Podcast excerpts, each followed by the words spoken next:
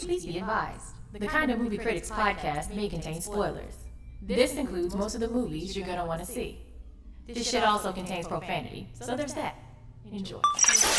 Yo, yo, it's Treasy. Hey, hey, this is Corey. It's Martin the Mailman. And I'm Young Leezy.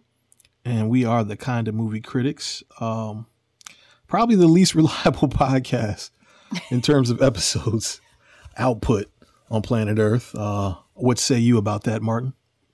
Uh, yeah, I mean, yeah, pretty much. But don't we have like 80 episodes or some nonsense? Something like that.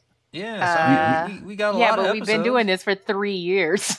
yeah, but I mean, we've been, you know, we have a, you know, we got numbers on the Yes. board. They're just not. So when you hit, when you hit the divided by, we're looking real bad. You know what I mean? Looking real bad here. But uh nonetheless, though, the, the content's on point, and that's all that matters here in this podcast world. The content is on point. How y'all feeling, man? I'm feeling really good. I've been watching a lot of content, so I've been, I've just been feeling really pleasant. Yeah, really pleasant. I like your word choice there. I try. Yeah, yeah. Uh, we missed so many things. I think uh, since the last time, and one of the biggest ones being the uh, the Oscars, right? The Oscar noms. Didn't they come out? Um, Oh no, that's the Grammys. That's how Grammys, terrible I yeah. am. Grammys came out. I, I, I could tell by all y'all's faces I was way off. And I was like, I thought you were going to say the election. oh yeah, no, no, no. We, we ain't even gonna talk about that. You know how we feel about that here. There's plenty of other deep dives everywhere else. But um, you said you've been watching a lot of content, Corey. Man, what's the what's the illest thing you've been watching? here Oh, I started watching Euphoria. Um, really, really glad that I started watching that. Um, you know it's bad when HBO gives you a a, a warning in the front of the episode. So, uh, other than that, yes, it's pretty dope. Um, it really makes me want to be a better uh, content creator. Um, considering all the stuff that I'm seeing in the show, it's it's just really dope. They did a really good job with that. Yeah.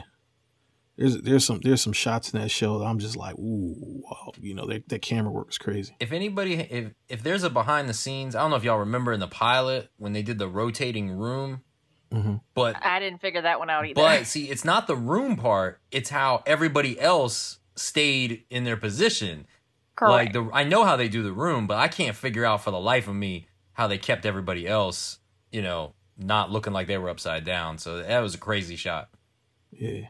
I'm I'm wondering if they were like green screened in behind. It was just a hell of a great green screen. Like my theory was that is that I think I think maybe they they did it twice or and and there there's some composite work. Um I'd even maybe say that she's green screen and but but it's seamless though. I've watched it a few times and in in the middle is where it gets a little like that she may not be there. Like they it got a little loose, but the beginning and the end you can tell it's it's pretty seamless. So Yeah, man. It's a great show Euphoria, man. I I, I can't wait till uh, you get to how, how how far along are you into it? Um, I just wrapped episode five, so I got six, Okay. seven, and eight, and then coincidentally, um, the new season I or something's coming out on the sixth, I think, of December. Something? What do you mean something? Um, I saw on IMDb there was a preview called like special. It was like special episode preview. Uh, and then um, IMDb says season two comes out December sixth. So I got Oh, really, whoa. I got really lucky. I didn't even know that that was happening. So Oh, that's amazing. I didn't even I didn't even realize the second season was coming out that soon, but that uh I'm in it to win it if it does. Yeah, man. And then um what else I watched? Uh I watched The Invisible Man. Um that was a quick little hour and a half entertainment. Yeah. It, it, a lot better than you thought, wasn't it? A lot better than I thought. Much much better than I thought. And then I remembered um I I didn't know it was directed by um the guy who did the original Saw, which I've always felt like that dude has a good grasp on horror.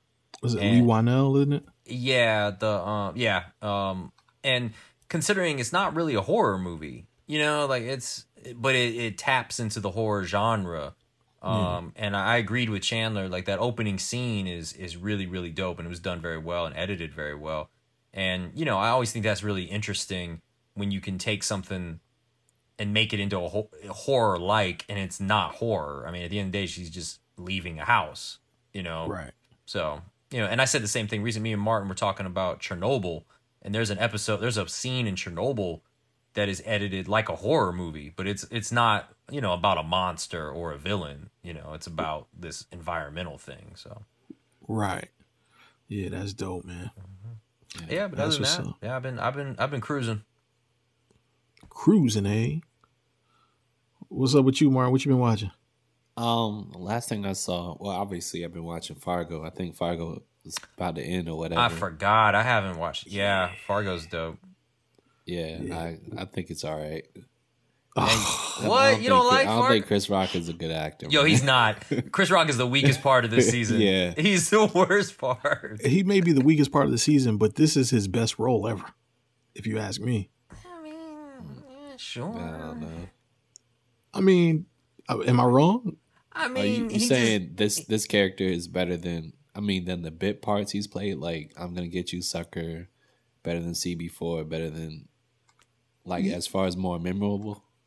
Um, I think just like the no, not most memorable. I think this is the biggest stretch for him in terms Yeah, of the yeah. character. To I would say this range, in top yeah. five. I would say this in top five or probably like Yeah. that. But And Fargo's good with that, man. Because I'm telling you, you, y'all already know what I'm gonna say. Bokeem, it was the same thing. Don't you do it. It Cut gave it out. Bokeem. Fargo gave Yeah, Bokeem his best look. But I will tell you this: Yeah. I I actually will Fuck agree with you Bokeem, that. Bokeem did a good job. Um, Thank you. But like Chris Rock is not doing a good job. Chris Rock is just there. He's there and he's Yeah. reading lines. Well, Chris Rock is a stand-up comedian, man. He's not really like an actor. And You Bokeem know is a mean? terrible actor. So I mean, if if Fargo can get Bokeem to greatness, then you know. And then we've always kept talking that Fargo has this thing with actors and and really puts them in a place that takes them above what they're normally doing. And Chris Rock just is he's not it. So He's I'm stretching. in terms surprised of- you like it as much as you do because like I think Boardwalk Empire, like the stuff they do with Chalky White, is a lot of times better than, than what they're doing in this season.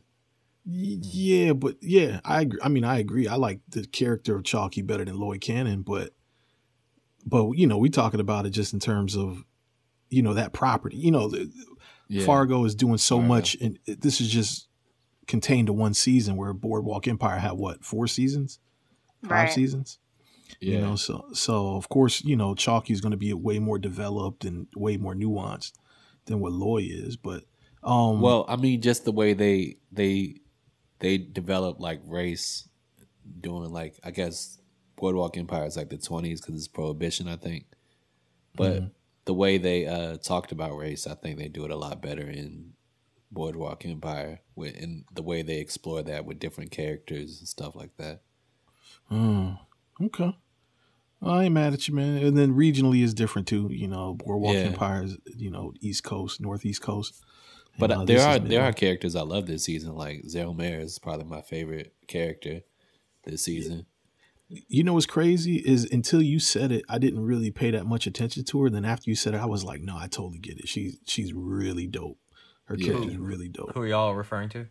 That's the uh, The aunt, aunt. the crazy aunt who's like Oh, the criminal. crazy aunt. Okay. Yeah. Yeah. Ethel, Ethelrida's aunt. Yep. Yeah, Um, you know, I, I love Doctor Senator, man, or loved Doctor Senator. Yeah. If you haven't watched Yeah. Doctor Sen. I- The nurse is dope too to me. Oh Mm. yeah, I thought she was a good character too. Yeah. Um. So, yo, I did. Did I tell you? Well, I told Corey this, but do you? All right. So Lloyd Cannon's son, right? Satchel Cannon. Do you know? Do you? Who do you think he is, or did, did have you put any thought into that, Martin? Oh, you're talking to me. Oh, Yeah. who do I who do I think he is? Yeah. Well, did you put any thought into Satchel Cannon? Satchel Cannon. Yeah. Not what as the actor. Who the actor is? No, the character in the show. I don't know. Yo, Satchel Cannon is Mike Milligan. Bokeem. Okay. from Bokeem's character from season two. So, Really? so So is this set in a different time period? It's set before the previous season. yeah, it will. Are you uh, are you supposed to know that? You're, you, Well, you know know that, t- you know it's in a different time period, but you, you don't know if this is a theory that they're the same person. Yeah, this is a theory. See, so yeah, you know, uh, have you been keeping them before Fargo, Lizzie? You're talking No, about I the haven't. youngest son, I- right? I'm not watching it till it's over. Right. Yeah, I am gonna son. watch this season, Martin. but Okay. fuck season two and fuck Bokeem Woodbine. well, well, the reason, the only reason why I bring it up is because Fargo does this thing it, where it ha- you can tell all four seasons they're anthology, but they're in the same world, and they always make these small connections. So, like, there was a connection between season one and season two, but they Mhm. never really talked about it. It just it was just there. So, I think the connection between season two and season four is Satchel Kennedy. Yeah, his, his the youngest son that he traded over. Because I remember always thinking to myself, like, "Yo, isn't Milligan? Isn't that like a like an Irish name?" Right. right? So I always thought like, why in the world is Mi- Mike Milligan? Why is this a black guy? you know, how did he get this Irish, Irish, people own name? slaves. Just But saying. then, but then my the last whole name's British. yeah, right, right. But he, but you know, he was just an old boy from Kansas City. You know, part of the Kansas City mob. If you think about the whole thing about this season, right? They talked about the youngest son going to the family of the enemies, and then you see kind of what happened to uh, I, I forget the the son the son that's with the fathers now that's looking over Satchel. I forget his name, but it's something Milligan. Yeah. So so basically, you know, and he kind of became the father figure for Satchel, as we can see. Right. So I think like basically he adopted that name and he turns into Mike Milligan, and this is kind of like the preamble to season two. And it, and and I think the chronologically it fits because this is in what I think this is like the 40s, right? No, The I think it's 40s or 50s? 1950. Yeah, the 50s. Yeah. And you know, season two was in the 70s. So chronologically it makes sense too. Um, Oh, okay. yeah. yeah, I can see and then that. you know he ended up in Kansas City. That's where he's at right now by himself. After homie got picked up by the Wizard of Oz style tornado. Um, yeah. yeah. If y'all are not watching Fargo, man, go go watch Fargo. And I'm talking to the listeners now. It's a amazing show that we've only talked about since the beginning of time. But what what else you got in your Um, chamber, Martin? That you've been watching? Um, I started watching Industry. Um, it's kind of like Succession or Billions, but like from like the intern level, because it's basically about these uh graduates that are in this uh intern program at a like major investment bank in uh Britain. Mm. Oh, that do looked really something like good. Yeah, it's it's pretty decent. It's it's it's like straight drama though. It's not really any comedy or any other genre stuff. It's just straight dra- uh, drama, but it's it's pretty good. I think uh, Lena Dunham directed the first episode. Oh, interesting. I thought she was out of here. She should be. That's what's up, man. Well, you, so you've been uh, so so you, the things you've been watching is a nice little uh homage to our HBO versus FX since you've been watching Industry on HBO and then uh Fargo on FX. I see the the ri- the rival is still going strong here. Oh yeah, We might have to revisit a part two of that. Lizzie rolled her eyes with the deathliest the the deathliest of rolled eyes. What you been watching, Lizzie? Um, so a couple of things. Um, shout out y'all- to y'all for recommending Raised by Wolves. I really enjoyed that. Corey said he had things to ask me. Um, it, it you know, me and Martin talked kind of like it's it's just so Ridley. You yeah. know, It gets it is- super Mhm. Ridley. At it the is, end. and, it, and there's a Like, part of me that's yeah. like, yo, yo, this man just is determined to only make one kind of thing. You know, long snake-like things are gonna come out of bodies, and and and just I don't know. Like I, I just wanted your thoughts on it. Like, did you like it? Did you not like it? I I liked it. It is very Ridley. I do agree with that. Um, but it, I feel like the execution here gets a little weird in the middle, but they bring it back around. So, um, I have like chicken or egg questions about the planet that they're on. Um, were we there first? Were we? Is, are they? So the big question is like, are they in the Garden of Eden when they reemerge in the tropical zone? And also, obviously, you have mother and father who are who are like a parallel between like Adam and Eve, them trying to figure things out, and then like literally a freaking serpent shows up. So like, Yo, father like, stayed so- getting Yeah. disrespected though. Father, You said what? He's yo, one- he's father my stayed getting disrespected. Yo, he got I mean, I'm definitely team father. Like, Yeah, literally, the only decent person on the cast is like father. Like that's it. Maybe little Paul. I might give Paul like something, but like you know the the the things that the, the the themes there i mean obviously it's sci-fi but there's like existential themes and like biblical themes and you know martin was saying i like how like the mithras are supposed to be christians and i'm like isn't that like a mesopotamian religion where they worship someone who walked on water? Just saying. Um but then it's like also like uh what do you call it when you when you worship the sun? Is it like hellenistic? I'm not sure but like you know, then they also are like worshiping the sun, and I'm like, well, is is the thing that they're worshiping the planet they're on? There's so many things to think about, and then two like themes about colonization. Like that show does so many things for me, so I'm enjoying it. I'm I finished it obviously, but yeah. you know, I enjoyed it. I, I I really enjoyed it too, and I think it's a, it was kind of something different I think mm-hmm. you know that's what I was kind. Of, even though it's very Ridley, so if you're a Ridley Scott fan, like you're gonna be very familiar. But like from a television perspective, I found it to be very unique and different, and it definitely it, it stepped out on a ledge. I think in terms of that type of content. But uh, I really love the episode about how Mother was made. Um, that I thought that was a really really dope episode, and um, I I actually like the whole how homie was anti-religion and i guess he's finding religion now by faking religion. So like i, I find he faked an... religion but then like he doesn't know what the voices are that are that are that are speaking to him. He's a fucking Parseltongue the shit's it's wild.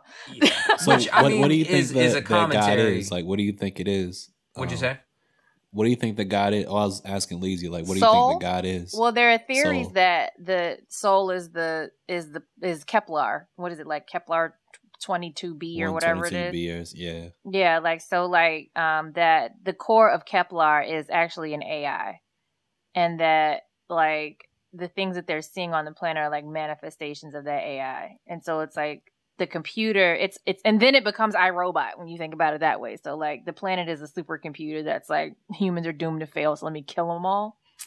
Um, yeah. I mean, I, I'm not exactly sure what it is, but there's there's something leading them. Um and and people have clearly been there before. So at some point, we just don't know like how far into the past they are they were there. Um and something you know, killed those great serpents that were there. I just, I just always thought they were on the other side of the planet. Um, but yeah. now that we see things can like pass through the core, like I don't know exactly what's happening. I just, I, I get all the existential themes, but if you want me to guess what's happening in the narrative, like we're gonna have to watch. I don't know.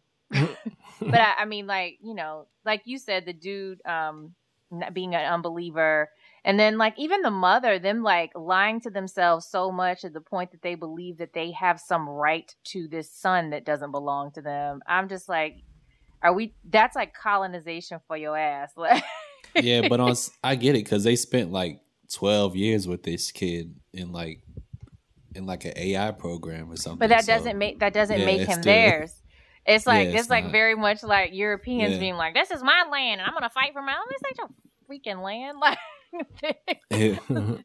but what I you know what you had you what you did to get that land is like some heinous shit, and then you're lying to yourself about like you love like loving it. But that's what like. I, I, also think about it like people's relationship to pets. Like I was like, yo, like Paul's a pet. Like you don't you don't love Paul. Like you did some fuck shit to Paul. I, I I like though that like I think that's what the show is trying to, you know, like the people that are the people that are the, the people who are anti-religion are just as bad as the people who are religion you know like in the show. And then i think with him faking religion so much to the point that he finds religion like i just i like the whole juxtaposition of everybody about how like you know are you just as bad or are you just as the same but it's wrapped up in a different package. So i, I just I, I like that aspect with everybody. Well they just want power. They're just following what they they believe will, you know, get them the outcome that they want, which I don't even think they know what they want at this point. Like Exactly. It's, it's interesting. Yeah. Um on another note, did anyone watch Utopia? Yeah, I've seen Utopia. No. What did you think about it, Martin? I mean, it's all right. Like I, have seen the British version though. So was the British version better? Yeah, it's it's better. I mean, it's just better from like a like it looks they made it look, look more like a comic book, like it's really saturated colors and like the direction is very specific to like what they were trying to do. Whereas here, I think they kind of just adapted the story and they don't really do a lot with like the cinematography or. So is is Utopia based on an actual comic? no, I don't think so. No. Okay. I mean, I just I like that um, you know, Utopia has some parallels between what we're actually experiencing now and people's conspiracy theories and things like that. Um I don't even want to say specifically what it's about other than like it's a about a comic book that predicts bad stuff that people are like, you know, really invested in believing is real Mm. And then you get to find out whether or not it's actually real and what the comic means um including and beyond their interpretations. But i will say this i mean like if you don't like gore and violence like this is not for you it's very violent and very gory at times. Um i i, I enjoy it. I, I but like to martin's point like i generally enjoy british television better. Mhm. so i probably would um would go back and watch that where did you watch the british version because the american version is on amazon where's the british version Um, shoot, yes, uh, some special places. It's really hard to find. Well, back back then when I watched it, it was like extremely hard to find. It, like when Black Mirror used to be like really hard to find. Mhm. Utopia was kind of the same way. It's a Channel Four show, so Oh, it's a It Channel like- Four show. I, I wonder if I can find it. I'm gonna see what I can do. Well, you did you you know it got canceled, right? Utopia. Utopia, did? yeah. Yeah, Oh, I didn't know that. yeah, Well, it got canceled like go. two days ago. yeah, yeah. So looks like British is gonna be the only version you're watching. Or is there more than one season of the British version? Yeah, I think there's a couple seasons. Oh well, I'll just pick it up in season two. so, Yeah. That's na funny. na boo boo, I still win. Corey, that was pretty hilarious. Yeah, man. But um, all right. Well, y'all see, y'all been watching a lot, man. I had the only thing I've been watching is the show we're about to talk about, and um, I tell you what's on my list though, man. Uh, I, I I just haven't had time to watch it. Uh, HBO Max did sort of a docu narrative thing on uh, Ta-Nehisi Coates. Uh, between Oh, I watched that. between uh the world and me. Was it good? It was very good. So, um, shout out to Erica who joined us forever and a day ago um, on the podcast. My best friend, she like was staunchly against it. I'm not exactly sure why. It is the perfect balance between like somber and nostalgic and proud. Like there are so many things that you feel watching the show. Um, uh, and you know, it's really like people reading excerpts from the book, like different actors, and like your perspective kind of changes. And I'm gonna throw up like halfway through what I'm about to say, but like he has like uh, is her name like what is her name? Susan Kelechi, I think is her name from This Is Us. From- um, yeah, Beth I think she's a producer Um, on it. she she narrates she I, i'm thinking they were at howard around the same time i know she was there with chadwick boseman but um there's Mhm. lots of howard lots of phylicia rashad like lots of howard Right. but um she narrates like the portion of the story that is like his love letter to howard um and it's just really dope and i didn't go to howard and you know i went to the antithesis of of no You went to the the enemy. the real HU. the enemy, the real HU. I went to Hampton, but um, just the feeling of pride in your HB your HBCU like really like permeates in that moment, and um, I really enjoyed that. But th- it was really good. It's not nearly as there are parts of it that are like tough, but it's not depressing. It's very like it's good. Did Did you read the book? No, I I don't read. We've been over this. Oh, okay, my bad. Yeah, yeah, I mean, if I was going to read a book, though, that's something that I would read because it's not fiction. Um, yeah, it was it was the, the the the language of that book was it was he just you know I've never read anything that that he's done before you know before before reading this book and his language is very specific mhm. you know um uh you know he t- you know obviously yeah he talks about Howard a lot the Mecca you know um Mhm. um he just has a way of really reaching into the fabric of what America, at least in this book, of what America, what it means to be black in America. It's like re, it's like like putting his hand into like a teddy bear and pulling out the stuff. You know what I'm saying? Like he's Mhm. he's really able just to pull out the stuffing of the teddy bear and really show you this. You know, some of these some of these ideologies and these things that we internalize, uh, and and really just sort of conform to without even realizing it. He just does a very good job of examining that material in a way that's so non-offensive. Um, uh, Not offensive to us, yeah. yeah, well, not offensive. Well, I, I- even it's it's the things that he's he even you know yeah maybe it's not offensive to us. Yeah, I haven't asked the uh like anybody. and Corey doesn't count because Corey's going to agree with us. He's going to agree with the, but, but sort of, if I could be somewhat obje- objective, I don't, it doesn't feel like he's talking at anyone. It feels like he's just, you know how sometimes you talk to people uh, about experiences and just because of how they approach it, you feel defensive because of like how they approach it. It doesn't feel that way to me. Like I've, I've seen and, and, and, and read stuff or been around things where it feels like you're trying to incite some sort of rage with somebody but the, the way he expresses it it's like you almost have no choice but to really listen um I at least that's I- how i felt when i read when i read the book I think that um and listening to the narrative, you know, as I'm I was taking my braids out, I was feeling super black watching that shit. But like right listening to the narrative, there's one way there's something that he phrases that I could see being offensive if you interpret it a certain way. And I'll I'll come back to that in a second. But I think what you're connecting with is like you said, he's not talking at people. He's just telling you about his experience and the emotions that he went through um through each of those situations. There's one part where he talks about like a white woman pushing his son. And I was just Oh, sitting yeah. there like so upset that you think that you have the right to touch my child and I can't do anything about it because Right. you will be believed before me. Like, yeah Ugh, it just made me was, so upset. that was hard to book that was that but was he keeps saying, yeah, it was difficult. He, but he keeps saying people who believe themselves to be white. And I was like, Mm. why is he saying it that way?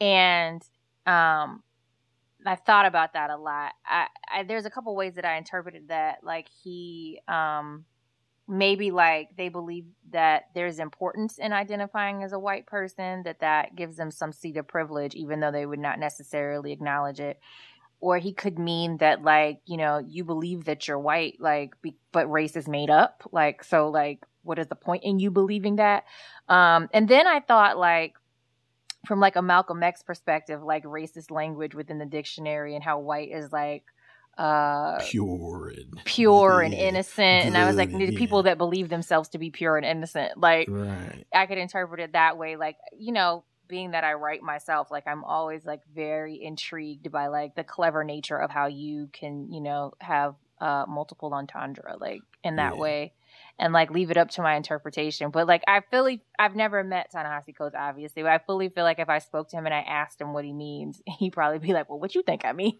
right right yeah I, I get that vibe too i get that vibe too did in in the in the movie do they explain what tolstoy means tolstoy does do they ever talk about that I don't remember. I watched this like last week and I've I've watched 50 years of TV between now and then, but I know how it made me feel. yeah yeah he just there's he just kept making this phrase of like that was my tolstoy or he it's, it's just this phrase that he constantly repeated Tolstoy and I- is and a I- and I writer. I, don't know if he's a playwright.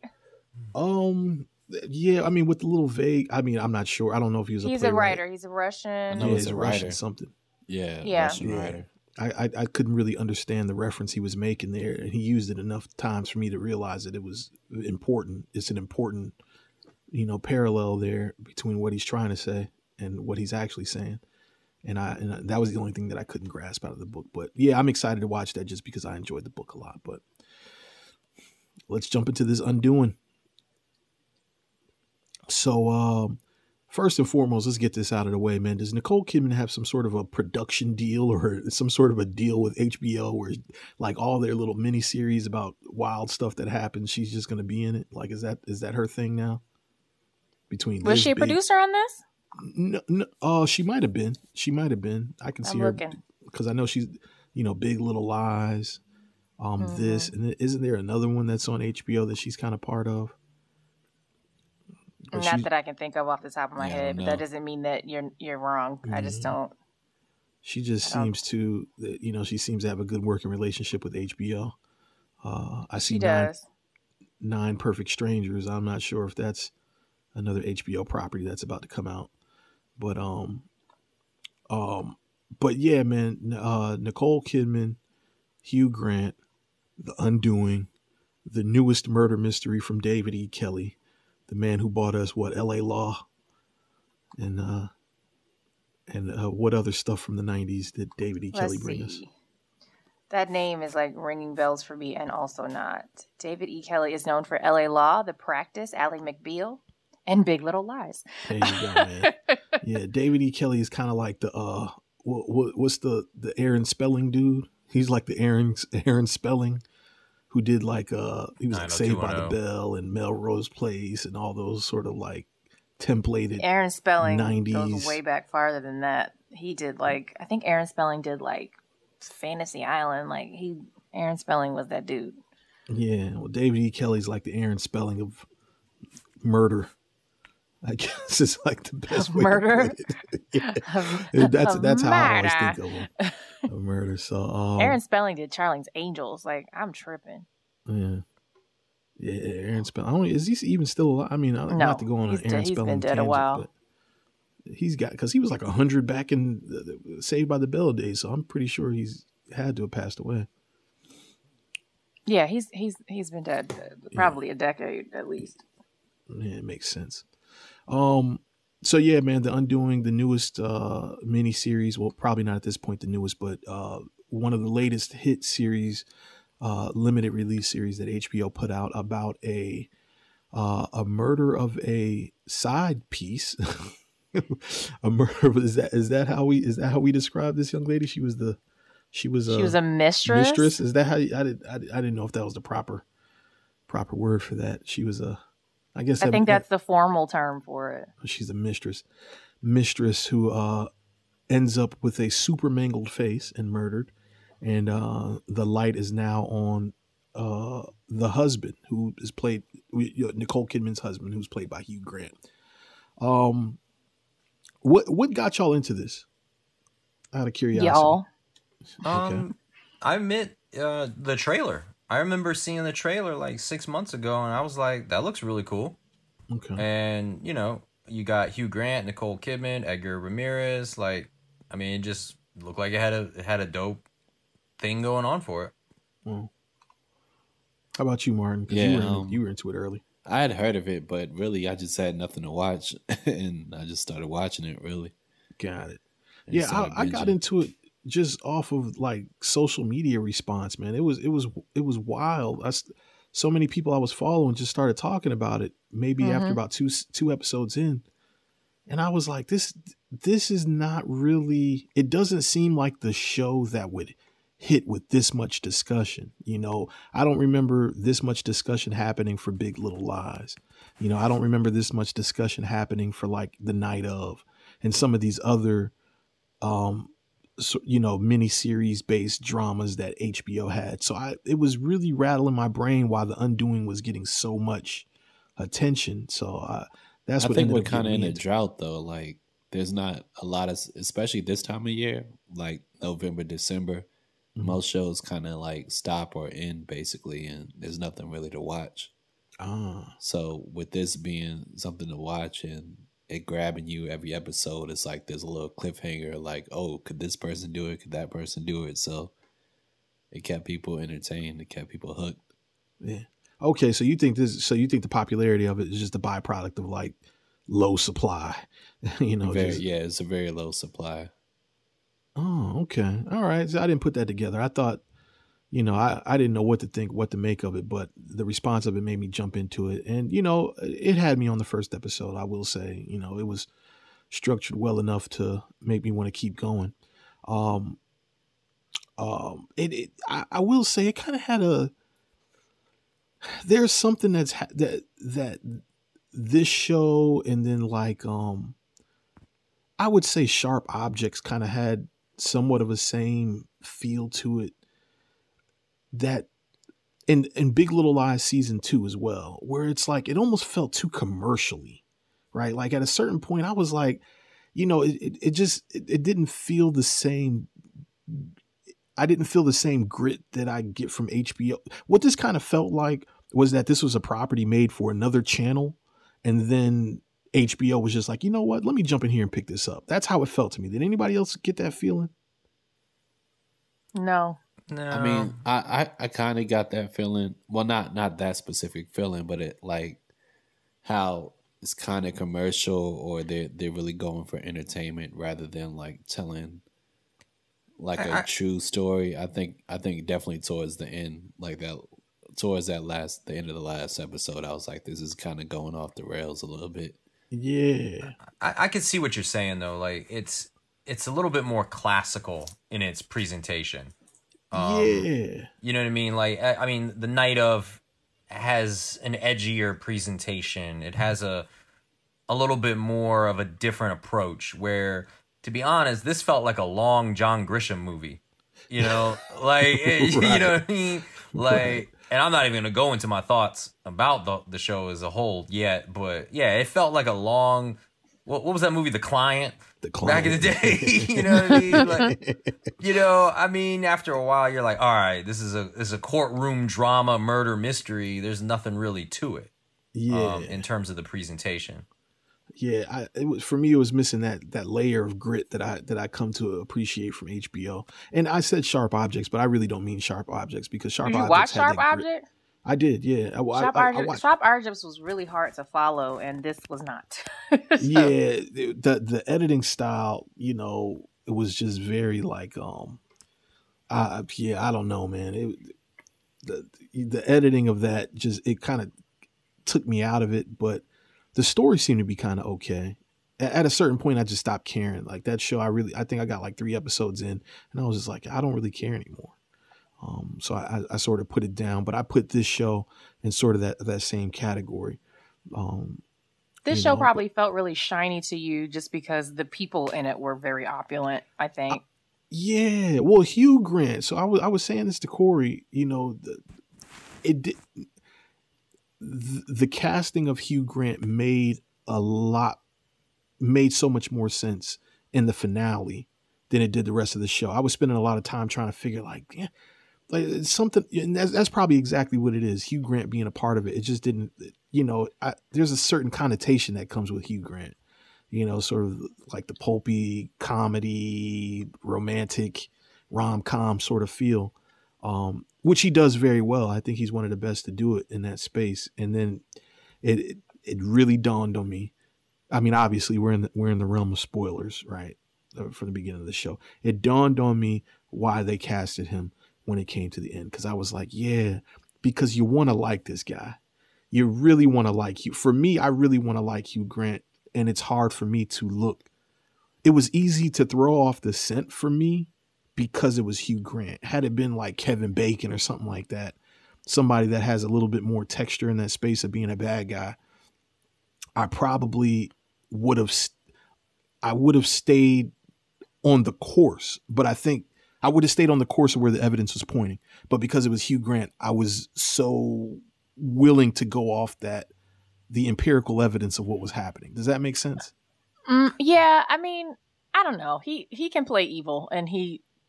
I mean, I can only think of one instance where I've seen him play evil before, and that was in like Cloud Atlas, and he wasn't talking a whole lot. Like, you know, Hmm. he was just supposed to be like scary cannibal guy. Right.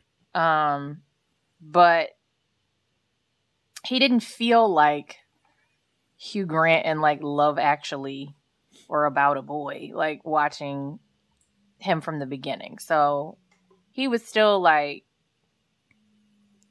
giving you all kinds of like good feels because they, you know, they positioned it that way to to kind of make you empathize with him Mhm. from the beginning. But I mean, he also was easy to hate. You know what I mean? Because it's always the charismatic like guy that you're attracted to that like stomps on your heart. So Or Right. your face in this instance. right. Yeah. right. With, with yeah, with a hammer. So so all right, let's talk about theories. So who who was right? Were any of you guys right? Knew it was the it was him all along, and stuck on that theory. I, Mm, uh, See, I thought it was the- Grace. I, man, I, I admit I was with you on the blonde, the Yeah. the best friend. That's who I thought. I thought. thought it was her too. Listen, Yeah. so before Shreezy told me, I was starting to wonder why does this third string character getting so many close ups, yo? Like she was getting close up shots. She was Right. getting transition shots. She got shots that made no sense for that character who had all of two lines. And I was like, yo, there's a reason for this. Yep. Like there's got to be a reason for this. And unfortunately there was no there were zero reasons. Um so but Well, I that's who I the thought part- the whole time. The part she played was she basically told the uh the district attorney like to the form of questioning she needed to get Nicole Kidman to say what she needed to say. No, I get it. I get her clear, importance. Uh, I, but I just I felt like she was in it a lot, and it felt like uh there's a reason for that. I, I just well, there were just so many incidences. I was like, why are we looking at her? Why why she- why are we talking to her? And it just felt kind of forced. she's she kind of orchestrated things. She's kind of like somewhat of a puppet master, but so I thought it was her. But like, you know how, you know, dialogue is always there for a reason. At the very re- at the beginning, um they were like they're looking for her husband Fernando and she says the husband. It's always the fucking husband, right? So Okay. that like stuck with me the whole time. So I was just I never thought it was Fernando, but it kind of stuck with me the whole time that she said that. So I was like, maybe it's him, maybe it's her. There was a point where I thought it could have been the son. Like there's a point where I thought, you know, um like you said that you thought it was Grace, like and maybe like because she was having um and me and erica talked about this too like she was having flashbacks to things that like they weren't showing us in the beginning um right. so they didn't like tell they didn't like let the scene completely play out in one at one time and it would they would come back to it so that made me think that there were more and more scenes that were going to play out that way Mm. Yeah. Yeah, I wa- I was kind of wondering about that too. Obviously, you know, why were they showing these flashbacks? Um, you know, with with Grace as you know, why, why were they giving? Why were we seeing these perspectives from her perspective? Um, that that was sticking with me. I never thought it was the son at any point, either son. Um, I thought it was no was. i never thought it was miguel I, I heard I heard some other theories where people thought it was you know Miguel. Eh, You know, I, I I will say you know, I will say this show did a very good job of creating fanfare in that way. You know, there was a lot of real opulent theories that were going on here, man. like you know, and and and and I I definitely thought it was uh what was her friend's name Sylvia or something like that. Um, yes that you know did did you guys pick up on this when he when when Jonathan was talking to his attorney uh what was the attorney's name haley Uh, Haley. Haley. when he was talking to her when he was in prison and she was asking him about affairs and he was like yeah there was one other one. And he never specified what the other one was but i i automatically thought it was sylvia. And then, i did too. And and Yeah. and I tracked it back to when you know obviously she took the case uh when he he had the loss you know when he, he had the situation at his hospital. Uh, I guess she took the case up on that. And then it just the way she described it it just sort of ended.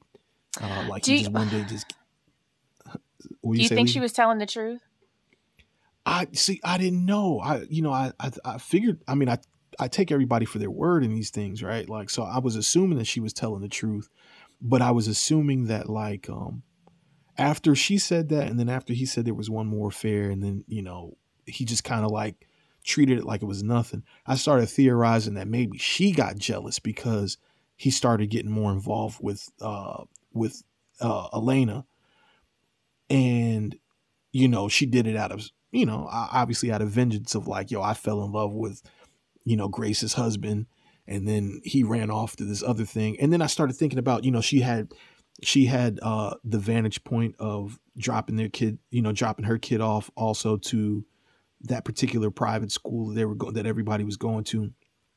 So she would have had some of the same perspectives as the son. Well, one of the things you would have also noticed is at the beginning when Grace first is starting to be around um and it was irking me that they call her Elena. Elena. right. I think she was supposed to be either Portuguese or or or Spanish. Either way, Elena, not Elena, Elena. right. She's right. her. The actress is Italian, I believe. Yeah, she is. But their last name Alves is very common in Portuguese culture. So like Brazilian people are named Alves and like Portuguese people, Cape Verdean people. Anyway, so um when she first started to be a, be around Elena, if you notice, like Sylvia is giving her a lot of cues to like pay attention. So like I think she was wanting to lead Grace down to like your husband's fucking this girl, you need to pay attention. Like Sylvia's like the uh the one with like that's experiencing dramatic irony. She knows what's going on, but the other Mhm. two characters don't know what what's going on. So like if she was indeed um his lawyer, then she knows that they have a child, that they like were sleeping together, that he was like inappropriate with her Right. Um and that and, and that that's why he got fired. She knows all those things. If you pay attention to their conversations early on before the murder like sylvia's always like kind of nudging grace towards paying attention to elena. Oh, see that's that that stuff that's probably more prominent on a second watch, which I don't plan on doing with this show. i didn't watch it twice. Yeah, it's just not- i, wa- I kind of yeah. i binged it kind of like I i did wish I like didn't half watch of it, it early once. in the day and then i watched the rest of it what'd you say corey I said I almost wish I didn't watch it the first time.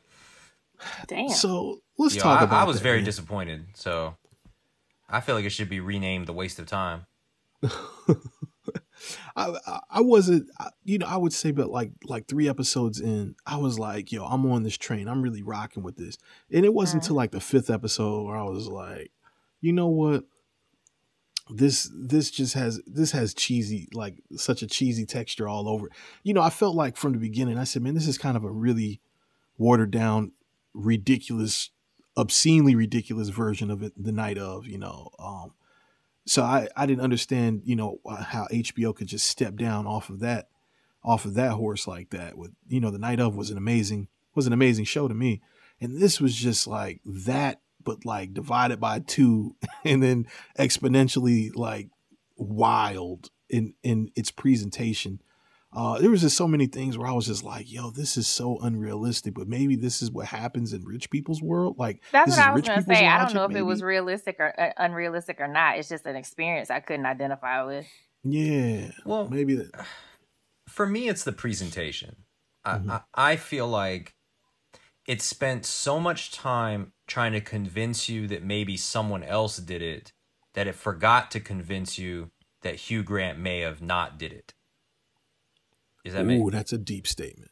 you know Well, what I mean? think like I think one of the creators said like when they were writing it, they were a few episodes in and they didn't know who did it. So that could be like an indictment on the show as far as like the reason why they like give all these looks to these other people is because at the time they didn't know. Bro, They isn't it didn't based on a book though? yeah. Oh, It it is. is. So Oh, like, yeah. how they didn't is know who did it? Like the hell, they didn't read the book. Or they I'm might have wanted to change it or something like that. I just, you know, I, like I, have told Treasy and uh, Martin, like I'm fundamentally okay with him being the person who did it. Like I'm not like, oh, that's BS. It's just that you spent so much time, and then the there's I don't know, like I, I'm not looking for a twist, but what I am looking for is some form of investment on all sides. Like I was invested in the idea that he didn't do it, that maybe so, no, I'm sorry, I was invested completely in the idea that someone else did it, but I wasn't invested that he didn't do it. Like it so when when it's revealed it's like, "Oh, okay, well he he well, did it." duh. That, right. Like he did it. Okay. Now, don't get me wrong. You always know that he possibly did it. You you can't be that silly and think that 100. percent But I just like what I liked about the night of is almost all the way to the end of the night of. I remember t- Treasy, you text me. You're like, "Do you think he did it?" And I was like, "I don't know." Right. Like. I'm literally almost done with the show and I have no idea. If he did it, great. If he didn't, oh well. But like you don't know. And by the end, I don't know, man. It just felt like a letdown, and and it felt like an imbalance of of of how to do the classic Who Done It. Right. What, what was the biggest twist in the show for y'all? The kid and the hammer. Hmm. Well, there no, was so I'm much. sorry. I take that back. Grace, Grace taking a walk in Harlem, which is pretty far away from where they live. I might add. so it took me a minute to connect that. That she doesn't live near Harlem. So you were out here walking Yeah, just taking one of my strolls, and I'm, I'm, you know what I'm thinking to myself? thirty All right, blocks. He was out, he was out smashing the junk. You was out just walking. Where was, where was, where was the son? What was he doing? Like, who was? Did they have a caretaker? They like. He I was think just, he's supposed to be like 13 or 14. Oh, Noah Jupe's so small. I mean, that's still kind of like I ain't gonna say negligence, but I mean, we were talking about like the middle of the night, bro. you know, what I mean? Mm-hmm. like that's wild. I'm just taking one of my walks. Yeah, through through Harlem. All right. I mean, yeah, I get it. It's gentrified and all that. but like, I think they kinda- lived. I mean, like they never Central really Park, say though. where they live, but I'm not gonna. I would say probably not farther than the edge of Central Park, maybe. They was on. They was definitely on the west side. That's for sure. And I would say, yeah, I would say they like somewhere around the 70s, like 73rd, Mm, 74th on the west side, like maybe the 50s, somewhere You in going? there. I would say as high as ninety, maybe. So you going on forty blocks minimum walks. Yeah, that's wild, G. Yeah. That's To wild, G. conveniently the one street in Harlem. Like I mean Harlem's not that big, but it, I mean that's No. the one one place you went. I don't know, man. That's a little wild. They did, yeah, they didn't really wrap that up, and I wasn't satisfied with the answer. They But gave she me. did, she- did she walk from home though? She Where said was she the would where walk. was the benefit? No, she said she went on a walk. Was she, did she start her walk from home? Because we Oh, just no. know that she walked after the benefit. Yeah, I don't know. I don't Yeah. know. That's that's a little murky for me, Gene. A little murky for the god. Was Yeah. anyone else confused about how much money the Alves family had? I found myself wondering, like, how could they afford this school? Well, the- he was a thought it was scholarship. like a She had a studio. program. Would Yeah, you she say? had She I was thought a I thought kid. the uh yeah because they have the whole they had the um gala or whatever where they they pay other kids like tuition right Yeah, and it's Yeah. introduced in the beginning that um the the woman sh- she's like she's a parent. He's got a she's got a scholarship kid. Like I think they let her on the board to show okay, we let parents of scholarship kids in on the board too. Like they make it pretty clear that he's a scholarship kid. Well, they they made. I don't. They never actually say that though. And, yeah, yeah, they um, say it in the they say it like right before she walks into the the meeting on the first episode. Okay. Um. They they they could afford an art studio for her though, so that was just kind of like confusing to me. That- She yeah, was- she she was selling art if she had if she needed space to create it. So it was like, were they poor? or Were they not really poor? Like Yeah, I don't know, man. That, that mean, maybe he got something a I didn't- scholarship because he had cancer. Like I don't really know. Like Well, it's not. I mean, I wouldn't think it's odd if they were middle class or lower middle class, and and the kid had a scholarship. I wouldn't. I wouldn't see an art studio as odd to me. Huh? Real estate in New York, bro. correct. Like If I'm looking rented, at you like, she are could you have crazy? rented the studio.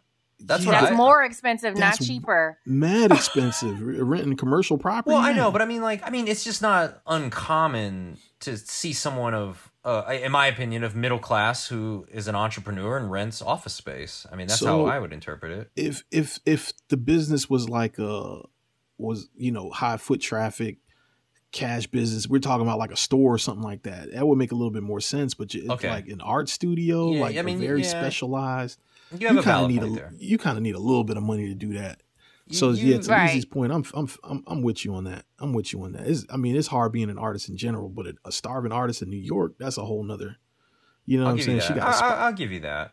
But Yeah. maybe she has sponsors. Maybe you know, maybe uh Jonathan Maybe she has a wasn't the only fellowship one. or She was, something.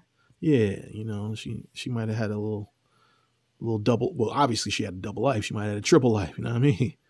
what I, what I don't understand is Donald Sutherland's character because there's like there's two instances where he says like he's gonna do something violent where he's like I'm gonna kill you if you hurt my daughter or or he says to the detective something like well I'm gonna do something to you if you ever hurt my daughter and then there's a scene of him like staring at the uh, father from like the street Yo, and they thought keep that they keep like very random. foreshadowing him as this like dude who probably did stuff when he was younger, but now like is rich and like will hurt people, and he just never does anything for the entire show. So Right. I think yeah. the grandfather is a good example of like I think they spent so much time trying to to do cheap thrills to make you believe other people did it.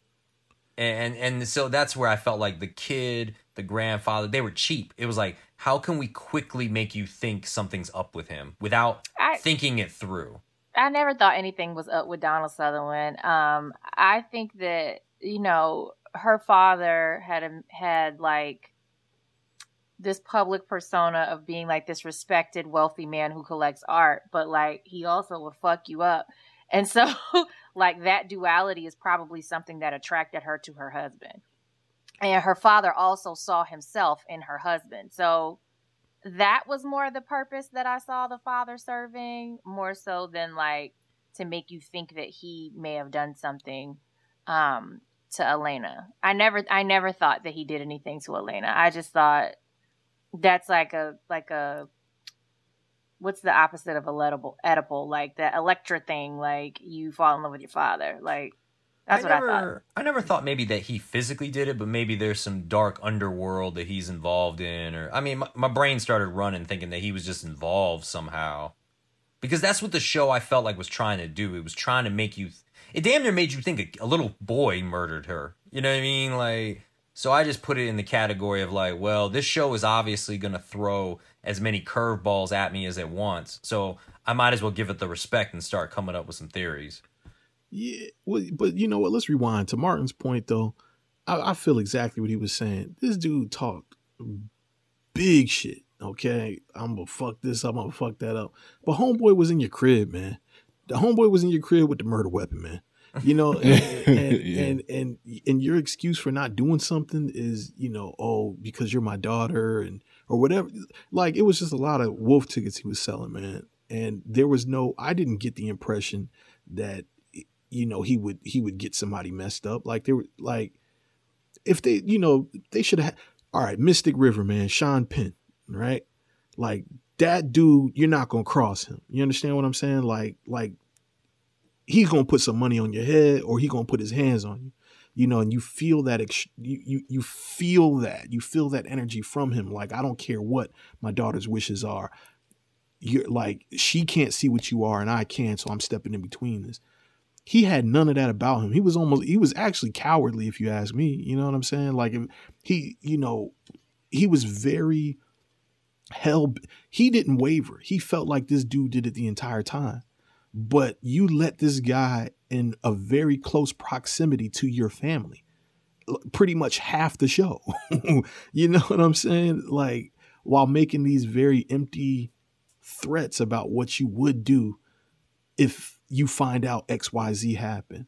But this man is in your house. Like it just doesn't add up to me. It it it, it just goes He had too much to lose. what though? What did he have to lose? Like I don't I don't I don't understand that part. I don't. What know did you either. want him to do? Not not let the man just be in his crib if he really if you really feel like this guy has the potential to mur- to murder someone to be this deceitful to murder someone who has at this point put hands on you. Like there's so many things that this guy has violated for him to just allow him to be in the same proximity as his daughter and his grandson and you know and then swindle them out of 500000 nah man come on man. That- nah, Don- donald then- Sutherland's character was B, was bs bro. And he put up the bail. Like, put up the bail yo, and I I don't know how bail works, but since he ran, I don't think you get that back. I don't. I yeah, don't that's know. a lot of money for somebody you know did it. Like, Yeah, That's what I'm not I'm giving saying. But two you know million what? for somebody if I know anybody, who did it. if he got money to go on private helicopter chases at the uh, with the cops, then I think you're then two million is probably just okay. You know, Yeah, but but you know, you know as well as I do. Well, at least the movies portray, because I don't know any super billionaires or nothing like that. Just because they got billions don't mean that they don't count their billions. You know, Oh, I like know, but- like the principle of somebody getting away with a couple of couple of M's, even though it's not nothing, is like, yo, I can't have my name out there looking like, you know, schmoozy who did it. I gotta Yeah, put some bread on you. That's succession. He, the dude, he'll do it for a couple thousand. You, you see He what I'm was, he was screwing over people for a couple hundred, a couple, couple thousand. You see what I'm Yeah. saying? Um, back to what I was saying about him seeing. I think he felt guilty about his daughter's like attraction to this man that that reminded him of himself and like what a horrible husband that he was to her mother. So I think that kind of played into some of his motives.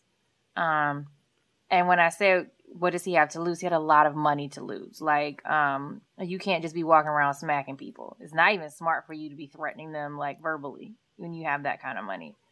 And I I think that that was more of a demonstration of like you know generational things that you're doing that you don't even understand why even when you're a fucking psychiatrist.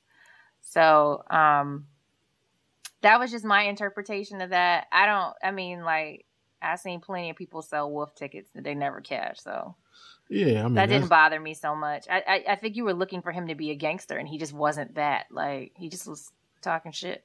but but that but I guess that's there's certain things that at that I guess at that stature there's nothing stopping you from being what you're saying. You understand what I'm saying?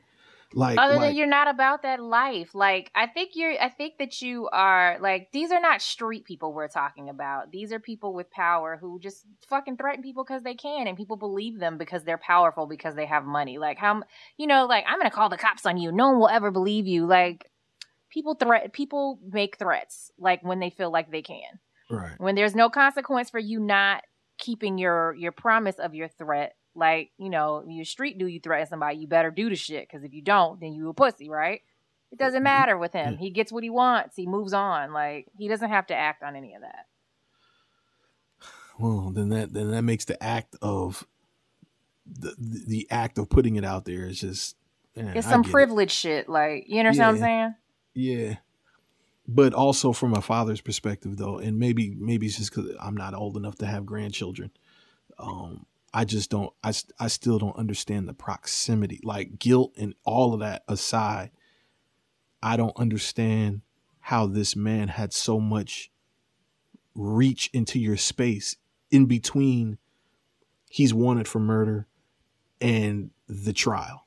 You know, when Well- you have such a heavy a heavy opinion that this man did what they accused him of. Well, to be fair, he was most of the time. I think Jonathan was staying at the at his house. He wasn't staying with um Donald Sutherland.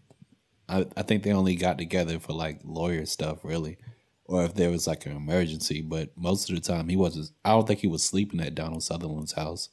Oh, you just reminded me. And he hired the lawyer. Oh my Oh, yeah. Stars. This dude, for somebody who didn't like somebody, he went he went a long way. He went a long way for somebody who don't like somebody. i think he i think he was helping his daughter and That's trying to give gonna her the kind He- of peace of mind that she wanted Yeah. She wants him. Well, I don't know. That's debatable what she wanted, whether him to be free or guilty. But I, at the end of the day, I think he, he wanted to help his daughter and achieve whatever goal that she wanted to achieve with this. Oh, I'm I'm gonna file that in the uh, I'll I'll check back with y'all when I have grandkids But, category. but also, I don't even know if it's about grandkids. I just know myself as a as a teenager and like a lot of women that I observe. Your parents tell you to stay away from a dude, you run farther towards them. So Also, too, I could see could where extension of that. even if he believes he's the killer, I think he's smart enough to know that this affects his daughter. So if I've got the money, the means, and the power to make sure that no matter what I believe about this case, if it's handled in the best way that I think is possible, then I've done the best for my daughter. You know, I'm gonna I'm gonna give the money. I'm gonna get the lawyer. I'm gonna get the best lawyer. I'm gonna spend the most money so that I can say that I helped my daughter. I, you know, I think I, that's where I would put it in a category, wh- regardless of what he thinks. Because he, I, I- think it was, uh, you know, because what he had a public defender. You know, I think he was like, nah, you know, that that looks bad on the daughter too. So Well, I think he can was buy just that. trying to save her from whatever she was afraid would happen to her. Like save her from like not having to give up her life, her position, the things that were important to her, and just to have this be the thing that follow her around and defined her. Just like how he was saying at the end, like this is not my legacy. He didn't want that legacy for his daughter either. Yeah. Hmm. Where you stand with that, Martin? Um. Yeah, I guess. I guess he wanted to be in the position where she could never say he didn't like do anything for her. Basically, I mean, he has all this like unrequited like he wants to help his daughter. He wants to provide. He still wants to feel that uh fill those shoes. I mean, and at the same time, if he is similar to Jonathan and if he is that type of like sociopath, then he really he really just wants her love. He really just wants her affection and wants her to like look at him like she always did she always has. So I think he wanted to be in a position in the moral high ground of like I did what I'm supposed to do even though I think it, this is a terrible decision. So she could never like resent him for that later on. Hmm. All right, I'm rolling with three people thinking. I'm rolling with it. So, all right. So the the the murder weapon was a big. You said was a big uh, twist for you, Corey. What, what what was a big twist for you, um, uh, Martin or Lizzie? Um, probably the Grace when she first got interrogated. I think it was like, how do you not know any of the any of this stuff? And they were just dropping like bombs on her left and right, and she just had no clue whatsoever. When when she, what do you mean when she took the stand? Well, no, when when she first got interrogated, I was like, oh, that that kind of interested me. When um they told her that uh he was cheating or whatever. Mm-hmm. And I what I forgot what else they told her, and then they showed her like the picture of her being um her being on the street and at the near the crime scene at the time. Mm-hmm. So I think those those are probably the two biggest twists for me. Big okay. For for you, Lizzie, was there ever a moment where you were like, "Oh my god"? Oh, like constantly. The way they structured the end of each episode kind of left me like, well, what the fuck's gonna happen? It made me very glad that I did not watch that shit in real time because it'd been extremely frustrating for me to have to wait a week in between. Um, definitely for me, the murder weapon. Um, just because we spent a whole lot of time like seeing things from Henry's perspective. Mm-hmm. So it was just like, okay, why are we looking at things through Henry's perspective? There must be something significant here, right? We know now that it's like misdirection. Um, also, like when she was on the stand and she was like quoting all the stuff that Grace had told Sylvia, I was like, God damn, that's horrible. Like that was that was a lot because I didn't think at first I was kind of like, well, did she share that on purpose to sabotage herself? Like, mm-hmm. what exactly is happening here? Um, so I thought that that was like an like an interesting device there, like to make me say like, okay, is she sabotaging him on purpose, or was she just talking too much, or um, did she do this and that's why she is like so willing to testify? Like, you know, like right. like the common narrative. right, right, right, right. So, um, you know, I was just kind of like, hmm, what's that, what's going on here? So, so, but you, but you, at some point, you realized that that that was an orchestrated uh attack, right? Like, to- uh, it's yeah, I did when she when she was like making eye contact with Sylvia and shit, and I was like, oh yeah, they uh, they did this. Gotcha. But I knew that they were in. I knew Sylvia and the um the prosecutor were in cahoots at the bail hearing because they were like winking at each other and shit. Yeah, well, I didn't understand that. Like, it, it, it didn't dawn on me that they were that they had. I mean, it, I knew they had a relationship, but I didn't know what that relationship was until until the end, and I was like, oh, got it, okay. But you know, for me, well, man, I felt- she knew he was guilty the whole time. Sylvia knew he was guilty the whole time, so she right. was like, "I'm going to make sure this goes the right way."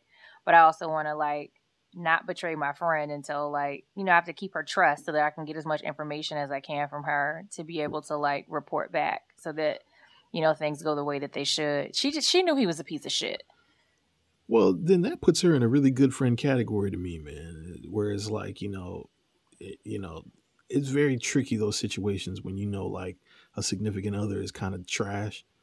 It's very tricky, man, because you know I was just having this conversation with my wife the other day. You know, it's like if you, depending on how that person has reacted to information that you've given them before, you kind of formulate whether or not it's worth giving that information this go around. well, she she wasn't supposed to, and it surprised like that was like ingenious on his part. Like I'm gonna hire her best friend as a lawyer so that like if she does learn something, she can't fucking tell her.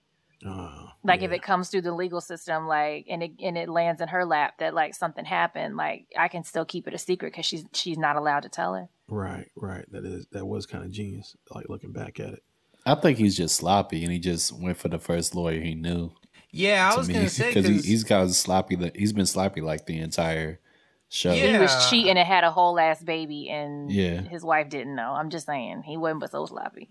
Yeah, I can't. I don't know because like, it, if you got another lawyer, they would have to keep their mouth shut too. And why not go get a lawyer that doesn't know your wife? because because the her friend her best friend's a lawyer and has access to the court system so the fact that there even was a suit to begin with is something that she could tell her if she was not his lawyer I see what I see what Leezy's saying.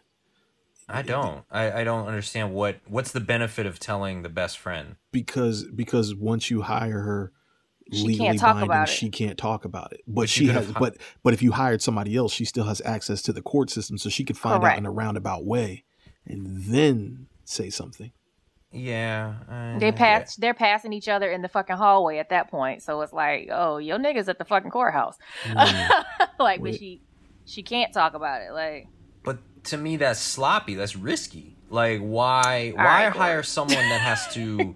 why hire someone that has to remember that they're a lawyer and remember that they can't say anything, which is risky because they could they could break the law and actually tell. Right. but Or hire lawyers someone practice who not has- saying and- anything all the time Yeah, and I guess in that case she would lose her. You know, she would be disbarred. Maybe I don't know. right what she has something is. to lose i mean it's unrealistic sure but like she'd be, be disbarred she can't even tell like if he comes to her she can't even tell her tell her, her best friend that like he came to me like which is exactly what happened even if even if she wasn't hired like she can't like she can't do that Yeah, it puts her in a position where she has something to lose by talking yeah. She now she's got a. you just don't like it i'm just going to accept that you don't like it corey Well, I don't because it doesn't make any sense. Like, it does make sense you just don't like it no, it's risky. It's it's way more riskier than hire than to me than just hiring a random lawyer on the street.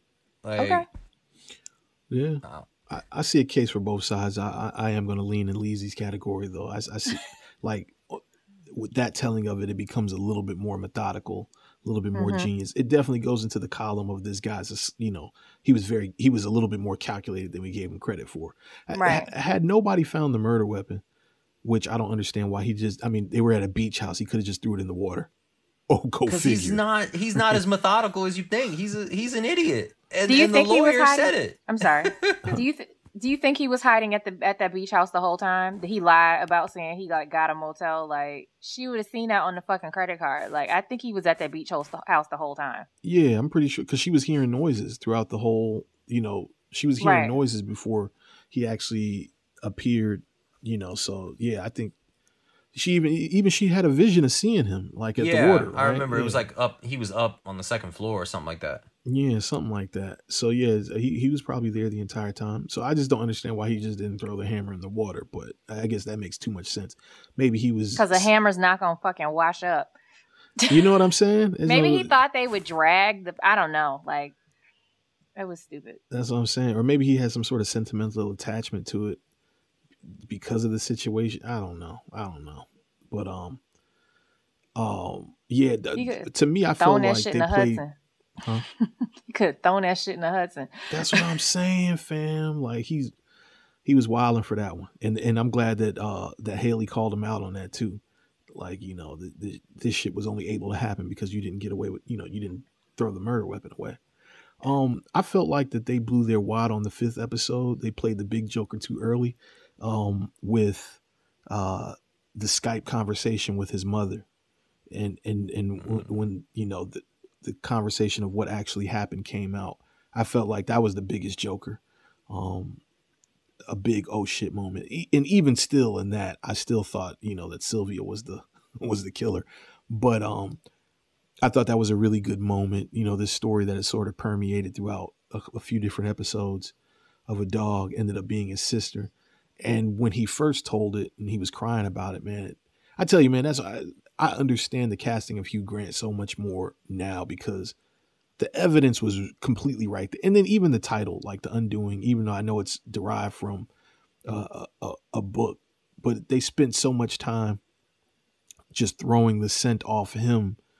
And he was a perfect conduit for it, man, just because of how I'm constantly introduced to Hugh Grant in films. Like, he just doesn't seem like that character. So I, I thought that was brilliant casting on getting him to play this particular character for that reason. It was easy. It was very easy for me to believe that it wasn't him after a certain point.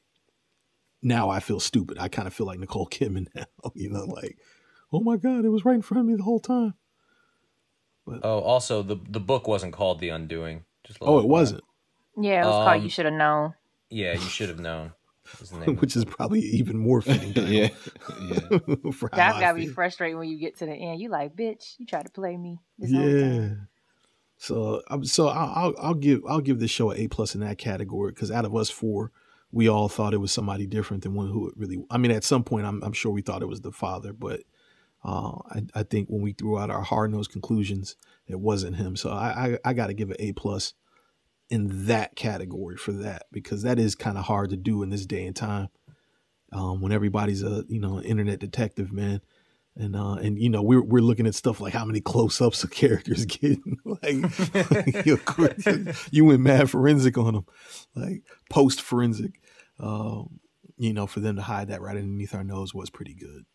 Um, well overall how did how did you and Lizzie feel about the ending? Because i know corey he he really hated it but yeah, I mean, to me, it was it was completely underwhelming. Um, I would I would say I will say that I was very frightened for Noah Jupe's character for a good portion of that. Once we realized it was him, um, I was very much frightened for their son. But in terms of the ending, I was I was I was very much underwhelmed. Um, by the time they put him in cuffs, I was like, oh, that's that was very anticlimactic. And then That's, and then it just faded off into the sunset. And... Yeah, went to credits right after that. Yeah. I was like, oh, whoa, okay, no, we're not going to tie up any loose ends. We're not going to we're not going to give any summation of how anybody feels about this, or you know how they pick up their life from after this. We're just going to go to credits. I even like clicked the little scrubber thing and went all the way to the end yo, to make sure it wasn't. Like, I was like, yo, is there a, a credit scene? Something? like a post credit. Can I get a Marvel mid scene? Like. Yeah, Yo, I was mad, Treasy. I wanted to text all of y'all. I was mad, man. Yeah. I was right along with you, my brother. Um, it definitely fell apart at the end. Um, I was just hoping that he was gonna jump or they would kill him. Like, um, I didn't want to see him just like go to prison. Like, I guess people feel like you get away with something when you die, but like, nah. Like, I wanted to see the cops actually shoot his ass. But, but um, especially because he kept like intimidating his son that way. It was frustrating me. Um, I enjoyed the ride. Just when we got to the destination, I was like, "Bitch, this it." Yeah. like, um, just because I said the way that it was structured and it kept leaving on a cliffhanger, and I was like, "Okay, well, what's gonna happen next? What's gonna happen next?" But I do agree with you also, Treasy. Like, I felt that way up until like Noah Jupe finds the hammer, and then I'm like, "Now y'all just bullshitting." Like, yeah. Um, now yeah, I just bullshitting. Like, I know I pressed the digitation. Like, I know what's going on here. Like, I don't know. I, I I will say this, even though I hated the ending. Like, I enjoyed ep- episodes one through 5 mm-hmm. Like, I enjoyed the ride. Mm-hmm. Um, but that that that that ending was was awful. Yeah. It seems like we're pretty unanimous in that because that, that's pretty much exactly what Lizzie just said. Is that how you felt too, Martin? Um, I'm. I think I'm. I'm a little bit more mixed on it because yeah, I don't. I don't think it's a good ending, but I think it does like track back. Like when you look at um Jonathan as a character, like you could, you could like look through the whole series and see like where he was like being a sociopath, and you can uh-huh. see his uh-huh. motivations. You could see like the way he treated and loved his family was never really love in the first place. It was more like he wants people to um love him or show him attention or be dedicated to him really the mm-hmm. entire time than it is like him actually loving and caring for his family. So, right. And I think that the ending kind of showed that. But um, yeah, I still it still definitely left a bad taste in my mouth as far I, as. I just think the night of did this way better. Way better. Yeah, way, way, Way, better. better. Way, way That's- better. You, we probably feel that way because we could relate to the characters in the night of more because they felt like people we might know. yeah, it, it could be part of that. I think I, I I just think from a from a sheer mystery perspective of Mhm. like um you know uh I want to say Adnan I forget his char- I forget his name. Um, I don't know either. I want to call him Adnan too, but That's Riz funny. Ahmed, I don't remember what he was what his name was. Now I have to look it up. Um, but yeah, just you know, I- at some point, I never felt like he did it for real. But I, I always was like, man, the explanation for what happened is wild. Whereas, like, at least you know that kind of that kind of. By the time we saw the crime scene, you know the way we were introduced to Riz Ahmed's character and that His name was And the- Nas. his name was not. Oh, damn! I should have remembered that too. The the the way we were introduced to his character in juxtaposition to what the crime scene was, I said, "Yo, I don't think he did it, but if he did, I gotta see what happened." Number one, and number two, if he didn't, I gotta see what happened because that crime scene was so heinous in comparison to who he was. It was just such a huge contrast. So it wasn't really that I related to the character. It was, I think, that the mystery of the crime itself, I- I was invested in it way more. But By time, like, yeah. uh, go ahead. No, I was saying that's to me what the beauty of the night of is, is that they keep the mystery always at the forefront. And and even in when you look at the way they presented the show, they never show you what actually happened. Right. Um, and I, I, I'm a firm believer that the night of is supposed to be watched uh, from the perspective that you're a juror, um, Mm. because that's how I interpret the show. Is that you're supposed to watch it from the perspective of like your jurors are presented information, and they literally have to solve. They have to come up with who done it, just like how when we watch these TV shows, we we're presented information and we come up with our own who done it. You know, except in real life, it it matters. so. I think the night of is a great example because they never do a flashback. They never they never show you what happened, and they kind of tell you who they think did it. But even that is a little on the vague side um, towards the end there. But they never show you, and and the fact that the jury came back as a hung jury, I think is allowing the viewer to always have an open interpretation of what happened. Um, The only thing I didn't like about that was how his his lawyer became like his drug mule, like within like ten minutes. But other than that, I, I think it just it it played the mystery so much better. Yeah, and I guess also with the characters, like at the end of the night of, it's like Nas is institutionalized, like his life is like forever changed. there you go. So you're just like, damn. And at the end of this, I'm just like Nicole Kidman is. I mean, she's kind of traumatized, but she's still Nicole Kidman, Yeah, they're gonna get on the helicopter. They're gonna go back to the west side. and they're gonna they gonna go get some ice cream or You know what I'm like, saying? yeah, Avocado toast. Yeah, You know But what I mean? yeah, and I think Buy that a I don't think that's phone. fair. yeah. well, they didn't give it. They didn't let us know. so we're so we're forced to make these conclu- like we're forced to make that conclusion. I think that's part of the problem too. Is that you know it's like this big thing, and then the resolution, the resolution was what it was, and then the credits roll, and it's just Well, I like, think I oh. think that you know they just escaped this the sociopath, but I think it's unfair to say that like they get to go back to to their life. I don't think that they do get to go back to their life. I think that um, Henry and Grace are forever connected to a murderer. That's what people will know them for, and their life absolutely does change. And then like Henry experienced like such not only the trauma of of his father having uh, committed such a horrible act, his father like toying with his life in front of his face, and then like threatening to kill him and kill himself in front of his face. Like I don't think it's fair to say that they get to go back to their life. Of course, they're not poor all of a sudden, but they're they definitely experience like trauma and like um but their their trauma looks different than Riz Ahmed's trauma like like you said Martin. Like it looks completely different but I don't think they get to go back to being happy like right after that. I feel like I I have two theories. I think this is a TV show that really had 10 episodes and they just said screw it and didn't put them out. Or like we didn't ever- need them Yeah, or do you ever hear stories about how like Steven Soderbergh's first edit was like 5 hours long and they had to cut it down? Yo, this this is like a movie that was from some director. Well, what's her face? Um Bird Bier. lady. Yeah. Bier, yeah. and uh, it was five hours long, and they were like, you know what? Why don't we turn it into a TV show? Wow. yeah, that's what it feels like. Yeah. I mean, to and Leezy, I, I think I mean your point makes you make a lot of sense with your point, but I I think that's part of the problem with this show is that we, we I don't honestly I don't feel no sympathy for this family, man. you know what I mean? And and mm. and I I just didn't, man. Like I just didn't. I I'm, I understand completely the weight of what happened. I felt absolutely no sympathy for this family, and I don't, and I can't explain why I didn't. Because they know, were privileged. Maybe, man. That I mean, maybe they that, were they were the most privileged of the privileged. Like, yeah.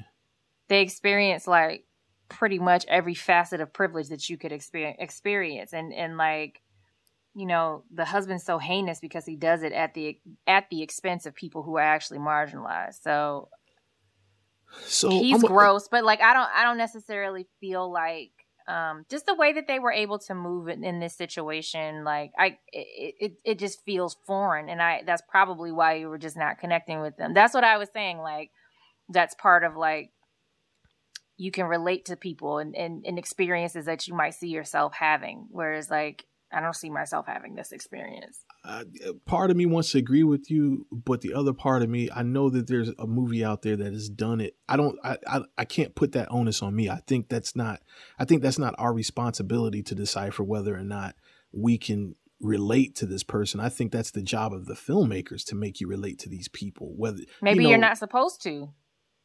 Okay, well then, then they succeeded, and I, and I think that that's part of then that's part of the disconnect for me as a viewer, right? So it's like, so what was the point, right? If you don't want me to connect to these people, if you don't want me to feel sorry for these people, what was the point of this whole thing? You could you still feel feelings about how they were moving through the world and whether or not it was realistic or something that you could see for yourself. You still have feelings around that because we just had a whole conversation about like a privileged dude threatened somebody and you expecting him to act on it. And I'm like, fucking rich people do that shit all the time.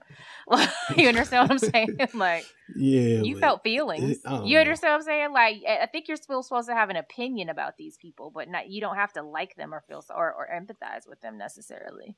Yeah. Okay. Well, shit. And I'm not. I'm not saying I empathize with them or I think that they like are great people. I just, I just was saying they are still people. Like, and the very human portions of like how they were affected are still there, even though they're extremely privileged. Yeah, well, that's a very that's a, that's a, that's what makes you you, right? Like you you, you care even when it's, you know what I mean, even when it's not in relation to you. So so I, Shout out to all the people that. who think I'm racist. I, I, appreciate you for that, but in the filmmaking department, as a viewer, they get an F from me. You know, in that particular that particular sense. Um, damn, there was something I was going to say in relation to the to the to the ending of that, and it really just escaped me. Oh, the by the time they got around to showing the actual murder, I was just yeah, it just made so much sense like the like how it went down made sense. And i think them showing that it just it demystified it for me. Yeah it just demystified it for me. But i, I don't think it was you know i think it was more to illustrate how much how much of a sociopath he was you know um sure um know, so he didn't he killed her to protect his image. Like that was crazy. But i'm like you he had already lost so much because of his decision to fuck with her in the first place. Like that was that was weird to me. And then like the fact that like he hesitated, like he he hesitated before he killed her, and he was like, "No, nah, I'm gonna go ahead and do this." Like that was weird. well, but he was. But the thing was, so hey, listen, man, and I'm not victim blaming here, right? But the thing was, he was on his way out the door, right? He was on his way out the door, and she attacked him with the hammer, and then he's like. He snatched it from her yeah. And then he hesitated and then he cracked her ass across the head. And after he killed her, he kept fucking smashing her skull.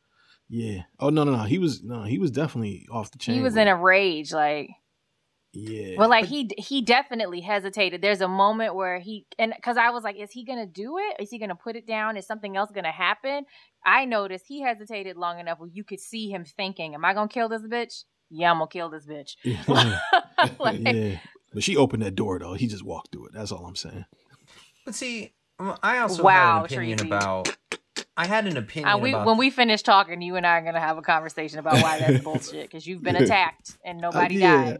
No, no, but listen, I'm not saying I'm not saying he's justified. I'm, that's what I'm saying. It demystified it for me. Like I like it made He him could he could have punched her in the face, like he could have smacked the shit out of her. I'd have been perfectly fine with that. Like he could have whooped her ass, but like he fucking cracked her Yeah, skull. mm, Like that's yeah, completely different. I'm not taking that away. I'm just saying that like putting that part of it in there, it, it just it just completely t- it it it took a little bit of sociopath off of his off of his jacket to me. You know what I'm saying? Because it, it like there it was there was a clear cause and effect. He just the effect of it, he took it over the edge. But there was a clear cause and effect.